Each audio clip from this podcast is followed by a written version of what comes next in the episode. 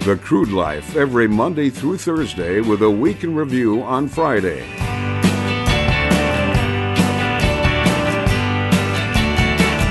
I don't need nobody to tell me who to be. Don't need nobody to tell me what I see. Welcome to the Crude Life Podcast. My name is Jason Spiess. I am the North Dakota Nomad, the Shale Play Prophet. Thank you, folks, for joining in as I'm broadcasting here from the Hatch Coaching Studios. Coming up a little later in the program on the Bakken Barbecue phone lines, Beth Demke with the Bismarck Gateway to Science talks about a $250,000 donation from Hess Corporation. Also, she mentions a few other oil and gas donations and how it has helped transforming energy at the Gateway to Science building. In fact, that's the name of their new wing, Transforming Energy, that they have being built right now under construction. That was redundant. And the remainder of the resources are going to be used for their mobile STEM display, which brings STEM to uh, rural communities. STEM, of course, is science, uh, technology, engineer, math, I believe is what it is. And arts got left out. It used to be called STEAM, now it's called STEM. And uh, I wish it would get back to STEAM. I'm a big fan of the arts, I'm a big advocate for the arts. The music you're listening to on the program is an art. A podcast is an art. Painting, of course, is an art. But when you look at what oil and gas professionals do, that is an art. People out there in the field, fishing, doing some of the most the chemistries uh, sets involved. I mean, uh, so much of the oil and gas industry is an art. And uh, you go to Tulsa, there, take a look at their art. That's a different kind. But what else do we got coming up on today's program here on the Crude Life podcast? Let's see, we've got Joel Brown with mineraltracker.com talking about sweeping floors at his grandfather's oil field service company at the age of 13, being one of the first University of North Dakota petroleum engineer students, and then moving back to Watford City, starting mineraltracker.com. A little bit of a living the crude life story here today to end the program on our daily update. We'd like to end the show with a three minute, 30 second update with uh, we give to our radio stations, but we like to share it here at the podcast. You know, basically because it's already done. I mean, it's already done, so just put it in the podcast. Why not? It's done. You got to take that rag of content and wring it out. Just get every drop you can out of it. Just that content rag of just grrr, squeeze it out. Provolone, our entitled intern. That's what I like to talk about, by the way. Is you, you, when it comes to content, you got to think of it as like a wet rag, and you just you squeeze as much out of it as possible. You put it on YouTube, you put it on Facebook Watch, you put it out in the Twitter land, Instagram, Facebooks, YouTubes. I already said YouTube, but you get the point.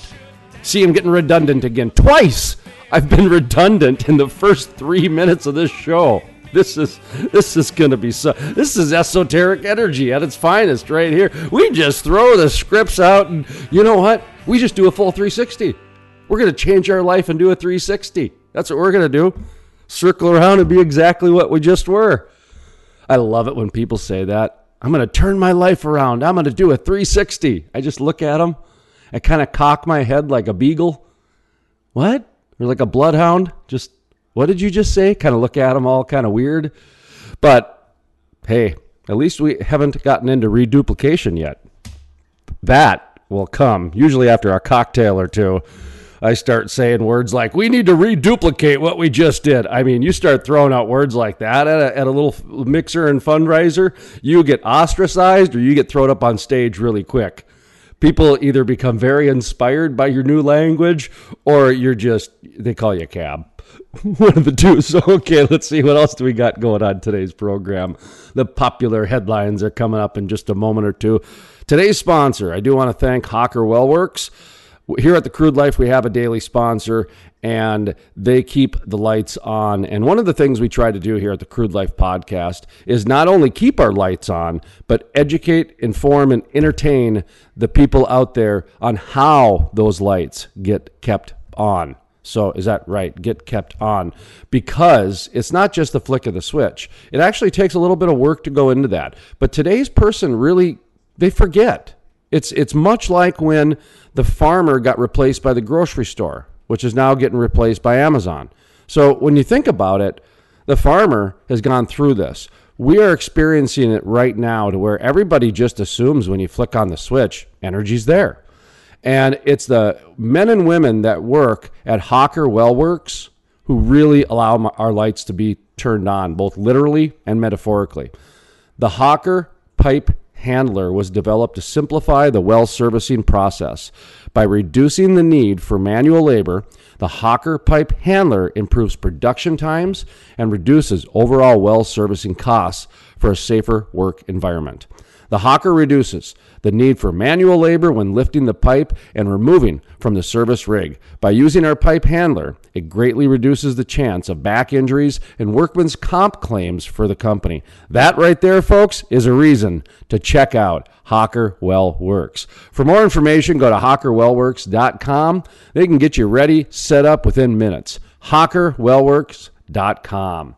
All right, we also want to mention our featured event, the 23rd annual API Gumbo Cook-Off, happening Saturday 28th in Dickinson, North Dakota at the West River Ice Rink. It's a new location.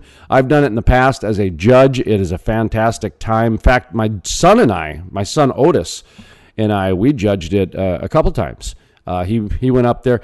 That was the year of the bottle flips. Remember the bottle flipping? So imagine this. I think he was eight years old at the time. So we're eight years old. It's Mardi Gras theme. And you've got this eight year old kid wearing a North Dakota State bison jersey uh, with about 50 beads on. And there was this the, the way that the, the, the system was set up was the bar was about 40 feet maybe 30 feet from where the gumbo thing was. So there was a cattle trail going back and forth quite a bit. People would go and they'd get double fisted, and then they go back to the Mardi Gras, et cetera, et cetera, back and forth, right? Uh, the, the gumbo cook off. So my son, God, the smart little capitalist he is, decided to do bottle flipping in front of that cattle trail. Well, lo and behold, within 20 seconds, he's got some drunk person betting him that they can land it before any. He made forty five dollars hustling a bunch of gumbo drunks. And at the, cook off. So it's a good time, folks. That's all I'm telling you. If an eight year old can go muscle and hustle 45 bucks out of a bunch of oil and gas people having a good time on bottle flipping, it's, it, it's like the crude life's motto. Ready for anything? Okay, so the Earth's champion, Johnny Green, stopped by again and left me a note. It says, supersized solar farms are taking over the world. So let's take a look at the story that Johnny Green, the Earth's champion, has left us. Now, Johnny Green is the uh, environmentalist that we sponsored. And Johnny Green's message is that if we power our cell phones down one hour a day, we can keep driving our SUVs and renewables ain't doable without fossil fuelables. So we really love Johnny Green's message. We sponsored him. He won the championship and he has the belt to prove it now. He's got the 15 pounds of eco authority and he's out cleaning up, cleaning and Johnny Greening people's souls and swamps. And he's, uh, tell you, Johnny Green, nothing like him. But he did leave me this link to a story. Supersized solar farms are taking over the world. As costs come down, developers are going for even more scale, like 550 football fields of scale. So all of a sudden, solar energy is huge once again.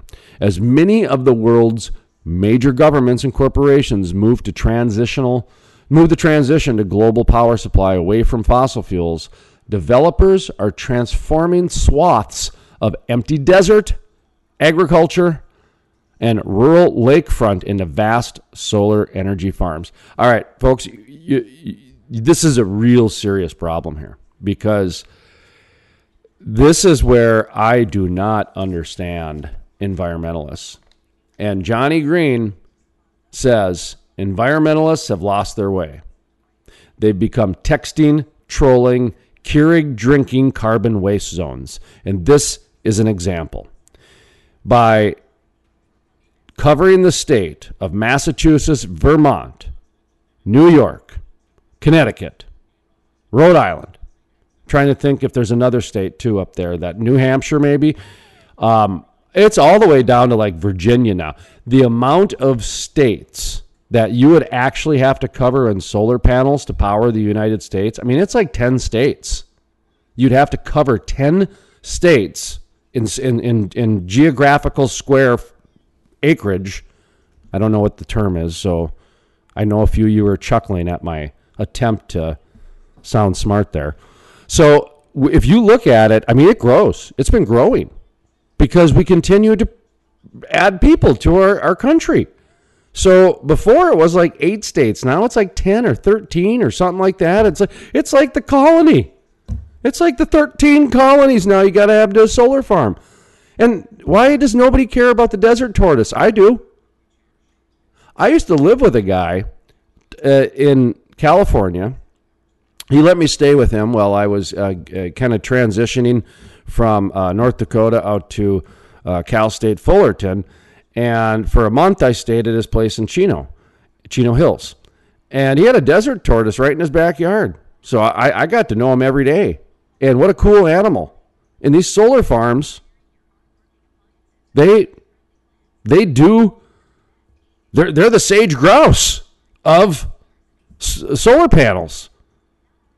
I mean, the, the desert tortoise is getting eradicated like the golden eagle is by wind farms, like the bat is by wind turbines, the wind spinners, as Johnny Green says. So, this again, this race to create massive scales of power by renewable energy is just so far from reality. These wind turbines, the wind spinners, they are not efficient and economical. They're just not. The solar panels are not. And when you talk about the the the risk versus the reward, we're not even close to understanding how to reclaim. We don't know the impacts on the e- ecology. We do with fossil fuels, actually. We, we, we really do.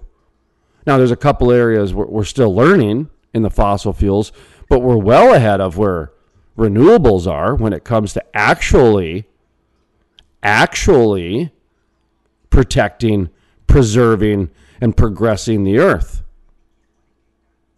See, solar and wind, they're they're still ripping stuff out. They're getting rid of desert turtles and native flora and fauna. Oil and gas sends somebody out there to survey it to make sure the history is preserved. And then when they when they leave, they're like a boy scout and they leave the place better than what it was because they put in new vegetation that may not existed before in that area for a long time. So, you know, even when you think of, all right, that's no, I'm, I'm, we're good there. So I, I have to take a step back because when I get in this renewable stuff, it just, it, what, what bothers me about the whole renewable movement is it's just depressing to see humanity in the herd mentality and the Pied Piper and the lemmings, just how easily they're controlled. How easily with a with a little bit of a tweak of the heartstring and a, a good looking smile and you can really just control masses of people. And I don't know if I'm looking at the people and being disappointed or if I'm looking at the person and being disappointed. I think it's a little from column A and a little from column B. But it it it is disappointing and depressing. And so folks, hopefully we can educate those people. We can entertain those people. We can even infotain those people.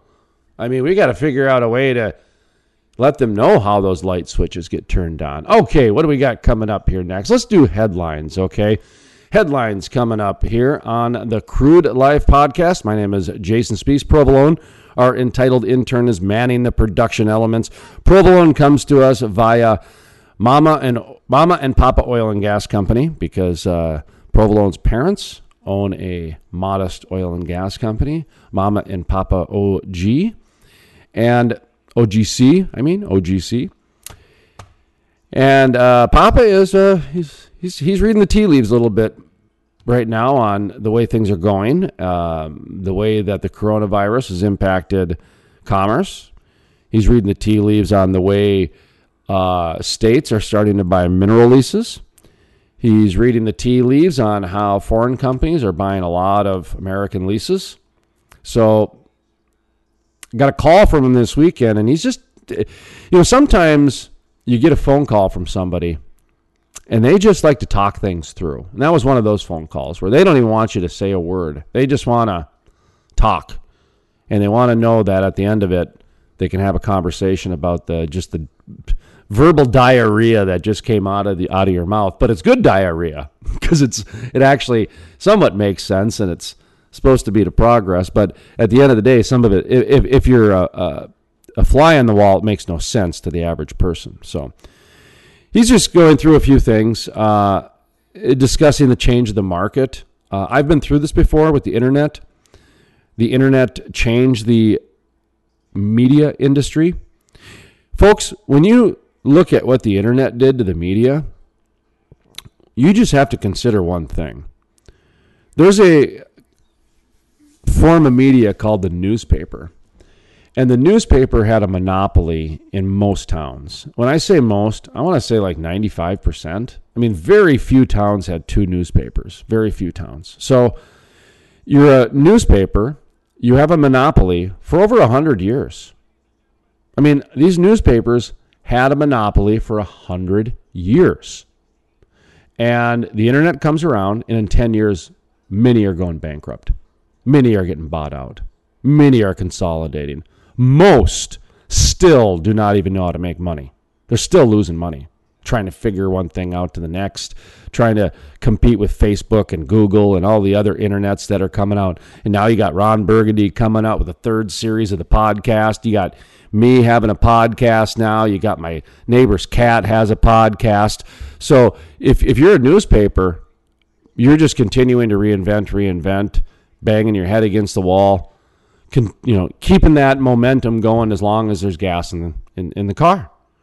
But when you think about it, the Los Angeles Times had a monopoly for 100 years. Craigslist, the internet comes around 10 years later, they had to file bankruptcy. Chicago Tribune, Boston Globe. I'm telling you, folks, the oil and gas industry is going through a paradigm shift. It is not going to look the same in five years. The oil and gas industry will not look the same in five years. It'll look a little bit the same, but in the same way newspapers have changed, the oil and gas industry will change too. All right, all right, all right. Time for headlines. Let's take a look at headlines. Today's first headline comes from Carlsbad Current Argus. By the way, folks, headlines is very simple. We just read the headline, the first couple paragraphs, make our assessment, move on with life, because that is the way the average person reads the news today. You know, sometimes they don't even read the first couple paragraphs, they just read the headlines. But we like to be thorough and read two paragraphs in our news story. Uh, links are available at the Crude Life show page. So if you'd like to check at check out the links and read the entire stories, which we prefer you do, uh, go to thecrudelife.com, click on our show page. The daily headline links are available right there. And today's comes from Carlsbad Current Argus. Permian Basin to Gulf Coast crude oil pipeline completed as production grows nationwide. A crude oil pipeline connecting the Permian Basin oil fields with export markets along the Gulf Coast went into service last month, shipping hundreds shipping oil hundreds of miles east across Texas. Epic Crude Holdings announced that its 30-inch Permian crude oil pipe was completed on February 26th and expected to go into full service by April. Now, this is that pipeline that goes from Orla, Texas, it goes across the Delaware, the Midland, the Eagleford basins, all the way to the port of Corpus Christi where oil is exported.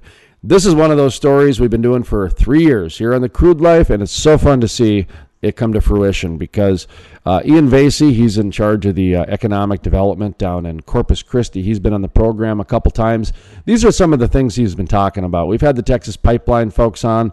These are the projects that are coming to fruition. So this is fantastic news for the oil and gas industry. It's going to increase the flow, which is going to increase the, the sale of it because there is a market out there. There is a market, and it's going to continue to grow. So good news for the oil and gas industry. Our next headline comes Occidental aims to open eyes to oil and gas at Girls Science. CBS 4 has teamed up with Denver Museum of Nature and Science to host the sixth annual Girls in Science, a day focused on introducing girls to women in STEAM fields. Hey, look at that. They got STEAM there science, technology, engineering, arts, and math. See, I told you they got STEAM. In, oh, no wonder it's in Colorado. In Colorado, oil and gas exploration and production creates tens of thousands of those jobs. Occidental is the largest oil and gas producer in the state. Jennifer Shea of Occidental, the company's environmental director, said she was drawn to STEAM career as a child.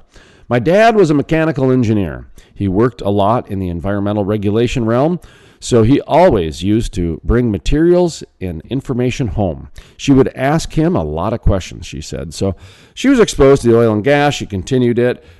More opportunities are out there every single day. This is one of those things I'm talking about to where the energy industry is going to change.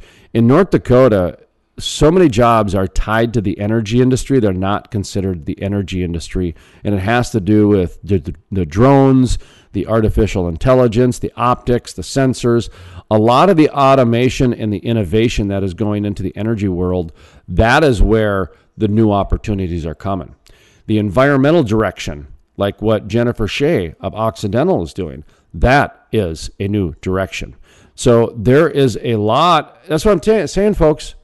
The steak sandwich is changing. It's now steakums or it's not steakums, and you got to have the real thing because the industry is changing. The money is still on the planet. It's still circulating around. Now, it's changing because of the climate. It's changing because of the environment. It's changing because, because of regulation. It's changing because of science. So keep listening to the crude life. Keep sharing the crude life. Keep liking the crude life because we like to talk about these things that are changing with the industry so that you may know how to adjust your day accordingly, inform your day accordingly. Because in order to survive in today's world, you got to be nimble and you got to be quick. And the crude life is trying to be your eyes and ears out there with an esoteric approach to energy. We just throw the scripts out. We don't. Oh, I just ripped the script. We see we we throw the script out so much we rip it. Provolone, I got a, I got something for you to do today. Make me a new script. I felt See, I had to exert some energy in an authoritative way to react and compensate for me screwing up, and I thought I'd take it out on you. That's the way we do things here. We're pretty honest, especially when we have to do some self growing here on this podcast. We should do a self help podcast brought to you by oil and gas truckers. That would be awesome. Boy, would that I mean, the advice. I've, I mean, I've always wanted to do a show called Trucker's Wisdom, but I, I think a self help podcast by oilfield truckers might, might compete with Ron Burgundy, might compete with Mike Tyson.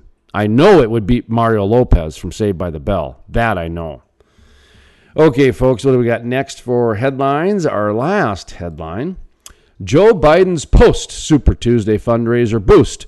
Leonardo DiCaprio, Keegan Michael Key among guests at Beverly Hills Keys Hills event.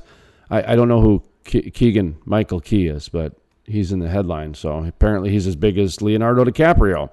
Less than 24 hours after Joe Biden declared his presidential campaign very much alive with a trove of Super Tuesday comeback victories, from former vice president is celebrating tonight with Hollywood A-listers. As Biden's campaign sees a big boost in new bundlers and donors as momentum swings his way, as the more moderate alternative to Bernie Sanders, the event sold out and had to be moved outside of Lansing's pad to accommodate 350 or so guests. Tickets started at a thousand bucks per person. Well, this is great, folks, because only people like Leonardo DiCaprio and Bad Robots Brian Weinstein and Los Angeles Mayor uh, Eric Garcetti can afford it. So the Democrats, who are for the people, thousand bucks a person. That's that's easy, right? If you're, you know, if you're working three jobs, minimum wage, you got time to fork out a thousand bucks to go and hang out with Joe Biden and support his campaign, right? I mean, you can't make it up. And Leonardo, by the way, did you know like an ounce of cheese is equivalent to like driving your SUV for a day? I'm not kidding. So, as Leonardo DiCaprio, the biggest hypocrite on the planet, living on the planet of platitudes, flies around his private jet, eating wine and cheese, whining and dining and jet setting and jet flying, not like Ric Flair. Ric Flair, Rick, Leonardo, you got nothing on Ric Flair. Living in the planet of platitudes. Point is, point is, if Leonardo DiCaprio is joining forces with Joe Biden, Joe Biden is your presidential candidate. Done. Bernie, you're over. Now, if George Clooney sides with Bernie, uh, maybe, but actually, I think the whole environmental movement and George Clooney supporting child labor, which, by the way, how does how does George Clooney get interviewed by some coffee company having child labor? I mean, that's like if the CEO of Burger King gets busted, they're going to go interview that creepy clown or that creepy king. And they should get the creepy clown's reaction to what the Burger King guy did. That that's what the news needs to do is start interviewing mascots. Forget the CEOs. That's. We we just created another podcast, the mascot news. Oh man, this is. I didn't realize I was going to be so creative today here on the Crude Life. So uh, that's what I. Here's the other thing too. Uh, just a little bit of a local lo- local nugget here for you folks. Uh, Amy Klobuchar, she bowed out and put her support behind Joe Biden. And uh, of course, many people think this was a backdoor political deal that either Amy Klobuchar will be the vice presidential candidate or like Secretary of State. So by doing that, that was a big shift for Biden over Bernie Sanders, which I do believe the oil and gas thing has a lot to do with it because the smart Democrats are looking at Bernie Sanders with his crazy hair. And I mean, honestly, the guy looks like he just walked through a wind tunnel. And I don't, I don't mean that to put him down. I mean that that that's true. I mean, he looks like, like the the, the crazy professor from um, Back to the Future. Like he's just so caught up in in his world, his hair is just all over the place. And I I can see where they said, you know what, you're you're not going to win. You're, you're going to corral. But here's here's where Bernie does really well. He he corrals the young people, and Biden will not do that. He's a stuffed shirt. He's not. That's why they need Leonardo. They need his they need his dreaminess. Oh, Leo, you're so dreamy. Oh, king of the world. Anyway, getting back to Amy Klobuchar, my son Otis has interviewed her back when he was doing Kids in Capitalism. Amy Klobuchar, he interviewed her about STEM and STEAM. Look at that, our third reference to STEM, because Beth Demke's coming up in just a bit here from the Gateway Science Center talking about Hess Corporation's $250,000 STEM donation. And then one of our headlines, we talked about Jennifer Shea, the environmental director from Occidental, how STEAM, which is the art version of STEM, influenced her into going to oil and gas. We got to get Jennifer Shea on the phone and figure out if she would do an interview because I love hearing the crude life stories. And Joel Brown is going to say his story a little bit later how living the crude life, sweeping floors at age 13, now doing mineral tracker, doing, you know, a petroleum engineer. So people have great stories. So anytime that we can explain, you know, living the crude life, we like to do that. Okay, Provolone, let's take a brief pause. Get Beth Demke on the line, if you wouldn't mind, so that we can do our podcast interview here with Beth Demke with the Gateway Science Center talking about the $250,000 donation from Hess. Coming up in just a moment or two. My name is Jason Spiess. Provolone is manning our production elements of the podcast. Our sponsor today is Hawker Wellworks, and we'll see in about 30 seconds or so. We just got to get our stuff together here, so we'll be back in 30, folks.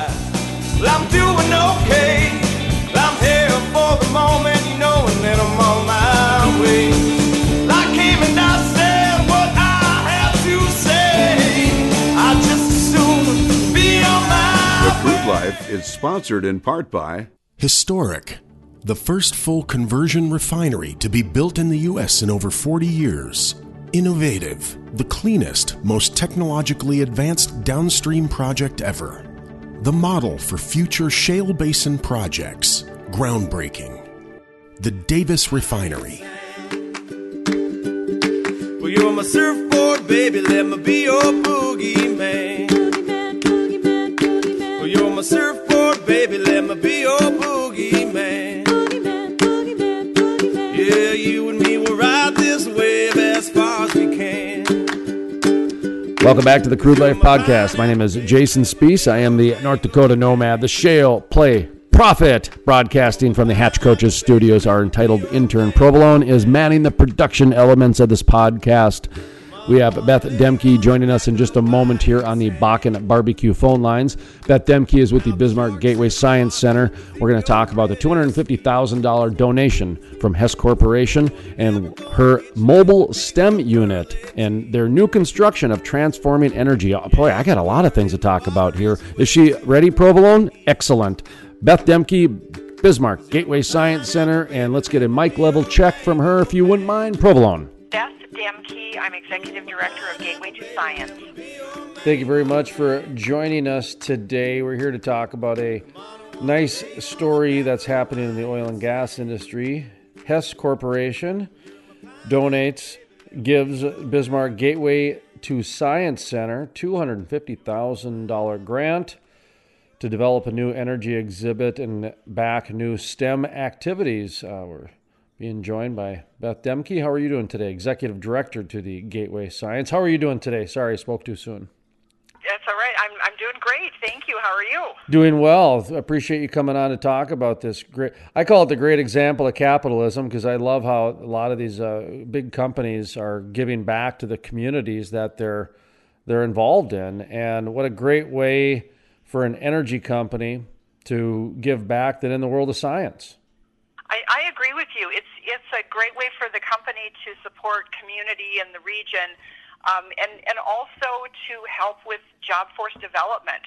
And I, I don't think a lot of people consider Gateway to Science in that pathway, but we we truly are. We start from very young children um, and get kids interested in the world of STEM you know, and we help their parents and their caregivers understand what some of those career possibilities can be.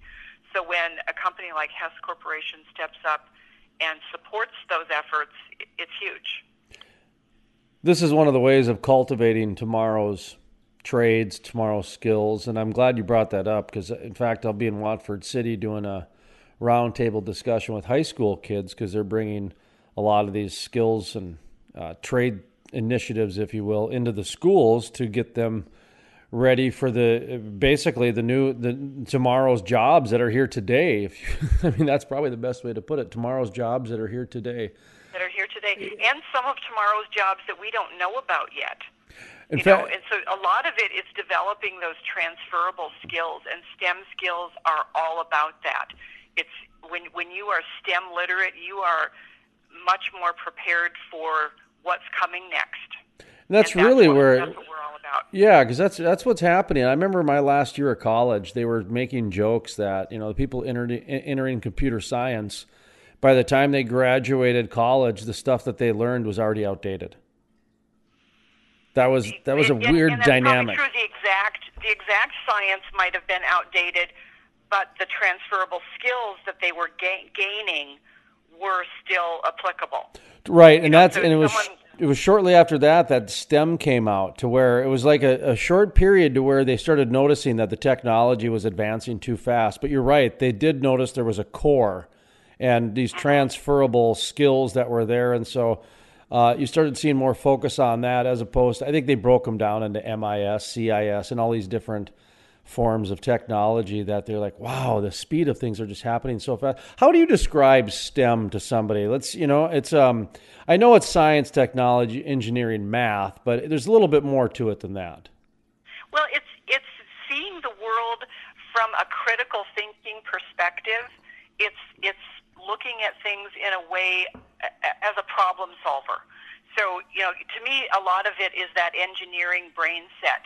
You see a problem and you work through in a critical way to solve a problem. That's a lot about what STEM is.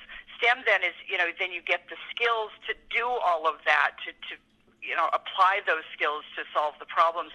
But starting with that mindset of finding what is the problem, analyzing what it is, you try a, you know, you design a solution, you try it, and then if it doesn't work, and most of the time it doesn't the first time, time, then you redesign. But it's all that critical thinking that goes into solving problems. That's what STEM's about. What kind of uh, activities? Uh, talk to me about the donation, the resources. Uh, what what are you guys going to be doing with this uh, donation? Well, twofold. Let's start with the outreach programming. So, Gateway to Science has a program that we call Gateway to, Gateway to Science on the Go. It is a, a van filled with STEM activities that we take around the state. This year alone, we've been to over 60 different outreach programs. Um, and what HESS is doing for us there is 50,000 is going to help develop new programs and support that STEM outreach because there's a lot of folks in rural areas that maybe won't get to the Science Center here in Bismarck. So this is our way of making sure that our, our programming is, is accessible. So that's, that's really an important piece. Um, the other portion of the don- donation, the 200,000, is going to develop oil and gas exhibits for our new science center. So we broke ground in early October um, on a piece of property just across the street from the MDU Resources Community Bowl on the campus of Bismarck State College. And that will be opening mid 2021. And it will focus on all of the STEM that's happening out in our state, making those, those workforce connections that we talked about earlier. So those oil and gas exhibits will help students to understand the STEM that goes into developing energy. You know, why do we need energy? How do we get it? How do we most effectively use it? And really reflecting North Dakota's all of the above energy policy. Let me ask you a question how you're connecting with. Um, I imagine there's a lot of kids that are coming through Yes. and it's um, the exhibits are more geared towards children than they are adults. I get adults can you know get something out of it, but the I imagine the initial presentation is a little bit more focused towards kids. Is that correct? I would say at this point in our current gallery, that's true. As we move into our new space and we have bigger and better exhibits, we're really going to be serving from preschool all the way through adult, and there will be experiences in that new gallery that all ages will relate to. Okay. The nice thing about hands on is that when you're young and you approach a hands on exhibit, you may just be excited about one piece of it. The bottle rocket, for example. The bottle goes up in the air. Wee, isn't that fun? When you get older, you start to understand more about it. It's same exhibit, but you you bring more of yourself. There's there's a different approach to it. So every time you approach a hands-on exhibit, you are learning something new and different. There are layers that occur. So the the better our exhibits are, the wider a range of age we can serve with those. So that's that's the best way I can think of to, to explain how you know the difference between hands-on and maybe another type of learning. Yeah, um, I was going to ask you if there's anything that you're seeing that is engaging with the youth more than others, and, and hands on would certainly be something that would fall in that category. As my, my son, he he went he started out at a Montessori school, and a lot of that had to do with the hands on learning approach. You know, they don't just count exactly. to ten; they actually feel the beads as they count ten beads out. So it's a it's an yeah. audio, a visual, and a you kinesthetic. on, you could do that on a digital screen, but the tactileness of that bead experiment that you just explained is going to stick in the brain longer than something that they saw digitally. Without a doubt. I mean, there's there's digital. It, it- it's important. There, there's lots of different ways of learning, but the hands-on. My experience is that it sticks with you longer. There, there's just something about that tactileness of manipulating something on your own that makes all the difference. So, it- go ahead. Now, I was just going to say we've we've been doing this for 25 years here at Gateway to Science. I've been with the organization from the beginning, so I've actually seen how this works over the years and watched some of these students that have gone through our programs from the time they were very young, you know, all the way through high school. I've you know we've got kids that have gone to college that are having kids of their own now. That you know, um, so we we've seen this growth happen, and that's that's why I say when you approach a, a hands-on experience, experience, it's a completely different thing than any type of learning. I, I wanted to ask you, and I didn't want to, you know, this to get in, in any sort of conflict or, or political or anything like that. But it's it's almost hard to these days talking energy without people going there. The the direction I'm going is more of where the disconnection happened. Um, a lot of in, in a lot of the same way that people don't understand that you know hamburger comes from a farm, it comes from a grocery store. Uh, I think a lot of that's happening with energy. You know, you mentioned North Dakota, all the above, and that's that that that is a very uh, open-minded way to look at energy, and that's not the case in a lot of areas. Um, a lot of a lot of uh, kids today, there, there there is a disconnect where the energy comes from from the light switch. They just think it comes from the light switch. Um, STEM is a is an interesting way to try to reconnect with with children to kind of let them know about you know hey energy comes from a lot of different places it's not just wind farms it's not just fossil fuels it's not just coal whatever it might be there's a lot of different areas I, I agree with you, yeah. and, and we can do that in a non-political way. It's all about the science behind it. You know, starting with, well, why do we need so much energy? Well, look around you. You know, you you want your cell phone charged. You want to get from point A to point B. You know, we do far more travel than generations before us. We have we have a lot of energy needs, or or wants, for that matter. But so let's start with that. Then how do we get it? Where does it come from? There's lots of different sources. How do we then use it most efficiently? Are there some that are better than others? In some circumstances, there might be, but there's no one silver bullet best energy source.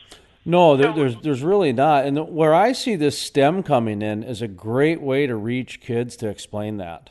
And I don't know if it's being done or what, but when I see something like this, uh, 250, and the reason for the conversation, a $250,000 grant from uh, Hess Corporation to Bismarck's Gateway to Science Center. And, you know, when, when you start going with your mobile outreach and, and some of these things, um, is that is I, I don't is that part of the discussion at, at all? I mean, is Hess just donating this to donate it, or is there is the idea that you know at the end of the day the kids are going to understand that you know energy comes from a lot of different places when the light switch comes on? Well, certainly that's one of the reasons why an energy company would support what we're doing is because they appreciate the approach that we're taking in educating children and the general public about where their energy is coming from and how best to use it. Um, you know, and it, we're going to go back to that whole thing about what is STEM. It's all about critical thinking. When you understand the science that you're dealing with, you can make better choices and you can have a better understanding. If you're listening to things that maybe are not true or not completely science based, then you you may not be making the best critical choices. Yeah, that's and it's it's um it's a challenge these days. It really is. And like I said, it's, it's Absolutely. it reminds me a lot of the ag industry. Like I said, when when uh, the detachment came, when supermarkets kind of became the new place for your food, and the farmers went, "Hey, remember us?" and, Well, and we have the same conversations with those supporters of ours that are in the ag industry, and those that are in the medical industry, and those in the transportation industry. So all of this, it, you know, the science that's happening out in the world needs to be presented in an unbiased manner so that people can say, okay, now I understand the scientific principles behind what what is going on here. I, I now get it. So, talk to me as we wrap up here uh, about the energy companies. Um, this Hess one, one more time, is kind of a recap. Any other ones that maybe were recent that you might want to mention, and you know, kind of give yourself an opportunity to explain to other energy companies that are listening or industry in general why someone like Hess would give you $250,000 and why you guys need this. Go ahead and give yourself a plug. Well, thank you. Um, well, we are doing some really great work here in the area of STEM education, um, both what we're doing physically now in our current building and our outreach program across the state. But what we really need in order to expand those programs is our new facility. Hess saw that as a, an opportunity for them to support what they value as well in STEM education. And I believe that most energy companies in the state have, have a very similar approach to their um, support of STEM education. That you know they see it as a workforce development opportunity. They see that their workforce should come from North Dakota and children that are are being educated right here in the state. Um, they're much more likely to stay here if they've got a good job that they know they can get to, and um, you know that's part of where what Gateway to Science is doing along that pathway of, of developing kids for careers. Any final thoughts as we wrap up here? Well, we really appreciate the support of, of Hess Corporation and, and all the others that have, have jumped in on our capital campaign. We'd encourage others to reach out to us if they want to learn more about our project and, and about the work that Gateway to Science does. To listen to the full length interview, visit thecrudelife.com. And here's to the sound of one hand clapping, and here's to not letting this moment pass. Historic. The first full conversion refinery to be built in the U.S. in over 40 years. Innovative. The cleanest, most technologically advanced downstream project ever. The model for future shale basin projects. Groundbreaking. The Davis Refinery.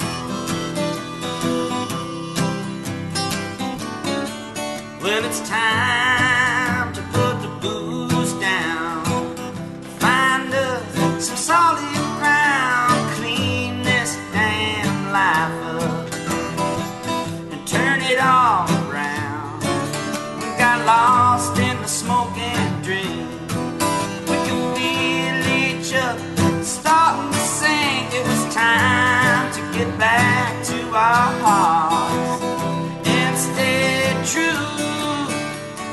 and that's going to do it for today's podcast here at The Crude Life. I'd like to thank you folks for tuning in and joining us here and choosing The Crude Life for some content part of your day. I'd like to also thank Beth Demke with the Bismarck Gateway Science Center. Joel Brown will be coming up in just a moment or two on our Bakken at Barbecue phone lines to talk about living the crude life, sweeping floors at the age of 13 for his grandfather's oil field service company. Moving back to Watford City, it's our three minute and 30 second daily update that we end the program with. Joel Brown with Mineral Tracker. Thank him very much for coming on the program. Also, Hawker Well Works for being our sponsor today. Hawker Pipe Handler was developed to simplify the well servicing process. By reducing the need for manual labor, the Hawker Pipe Handler improves production time and reduces overall well servicing costs in a safer working environment. The Hawker reduces the need for manual labor when lifting the pipe and removing from the service rig. By using the pipe handler, it greatly reduces the chance of back injuries and workers' comp claims. For more information, go to hawkerwellworks.com. That's hawkerwellworks.com.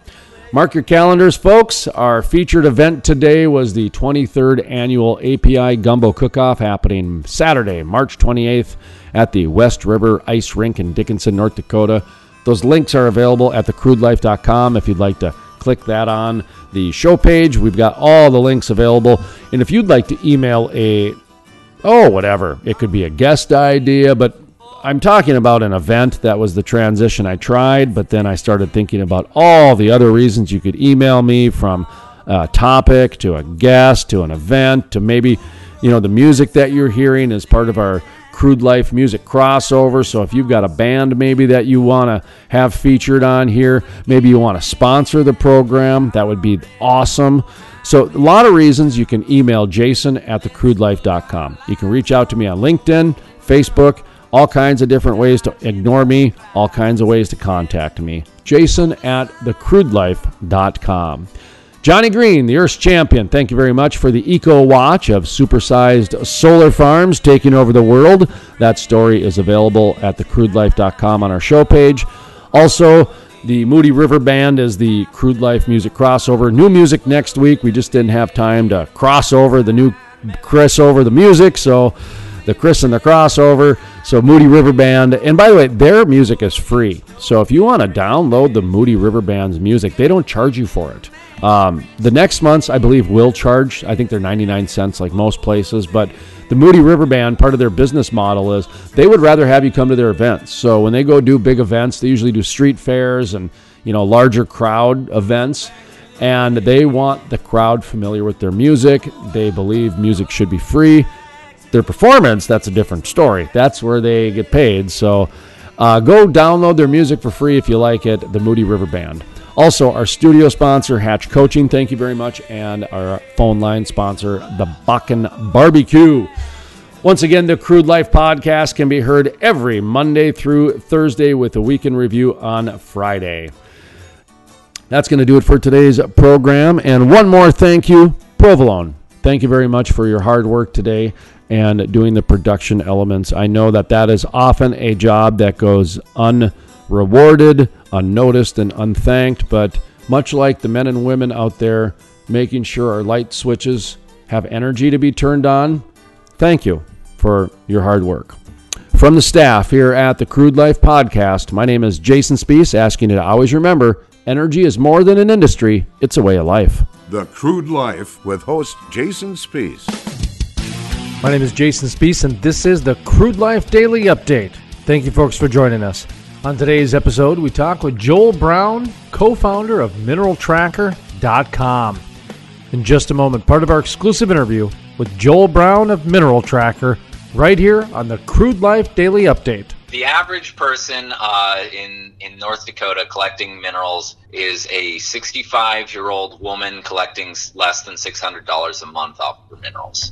So a little bit a little bit different picture than I think what most people think of as mineral owners because I think most people assume that if you own minerals that you are a multimillionaire that you've got you know several houses scattered around the country and you know all, all these different things. But the truth is that mineral rights have been so divided uh, among you know various generations and in in state and out out of state uh, parties and different family members things along those lines that it's a lot of it has become you know just so spread out and divided so many different times that the incomes for individuals can be you know they range a lot. There are certainly those who are making you know pretty significant revenue off these things but there are a lot who are realizing 600 bucks a month isn't anything to sneeze at of course. It's something that you should be aware of that you should be um, understanding you know how that may change because that's still a significant amount to someone's life. But it, we wanted to make sure that knowing that you know not every single person who was collecting on minerals was making you know millions of dollars a year off their minerals. Even for that 65 year old woman who was collecting $600 a month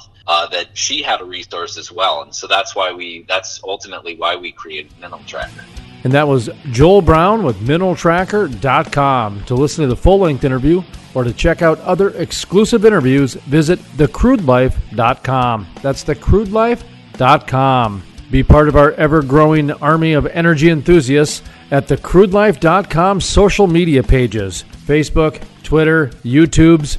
Go to TheCrudeLife.com, click on the social media page. We have all of our network right there 350,000 energy enthusiasts. From the staff at the Crude Life Daily Update, my name is Jason Spiess with your daily reminder that it's more than an industry, it's a way of life. The Crude Life is sponsored in part by Historic, the first full conversion refinery to be built in the U.S. in over 40 years. Innovative, the cleanest, most technologically advanced downstream project ever. the model for future shale basin projects. Groundbreaking. The Davis Refinery. It seems everywhere I go these days, someone is telling me about the success of Hatch coaching. Listen to what professional speaker Mark J. Lindquist has to say. To see Eric Hatch grow his business and then start to share it with other people, I think is one of those great steps in life. You know, what do you do in society? You succeed at a thing, and then you teach other people how you did it. And now to see Eric duplicating his genius across the country, I'm telling you, there's a world changer down the street, and his name is Eric Hatch. For more information, call 701 212 1572 or visit coachingwithhatch.com. That's coachingwithhatch.com.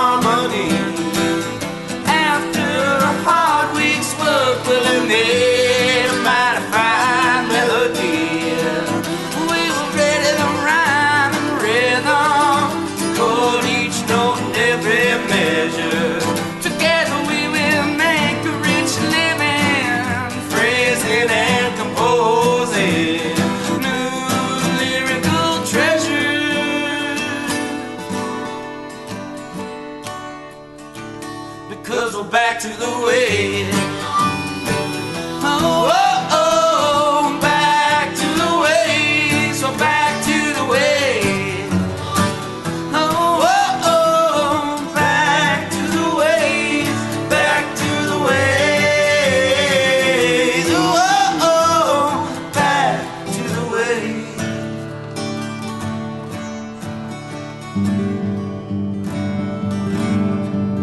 Life every Monday through Thursday with a week in review on Friday.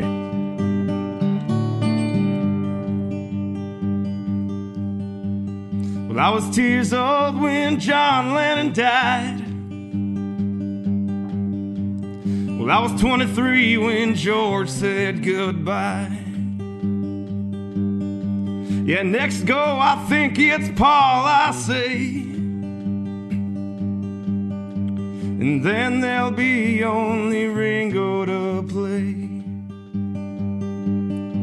Well, Gandhi says an eye for an eye makes the whole world blind. And I was two years old when John Lennon died.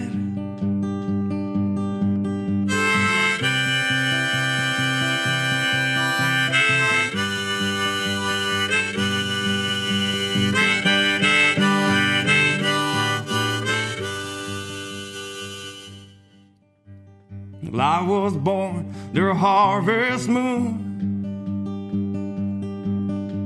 And I wasn't too late and I wasn't too soon. And I was born on the first day of my life. And I was two years old when John Lennon died.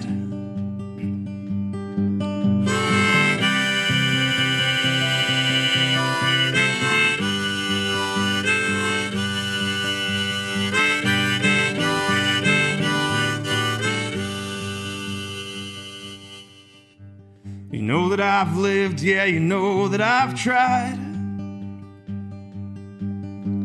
Well, I've told the truth, yeah, you know that I've lied. You know we do what we do so we can survive. And I was two years old when John Lennon died.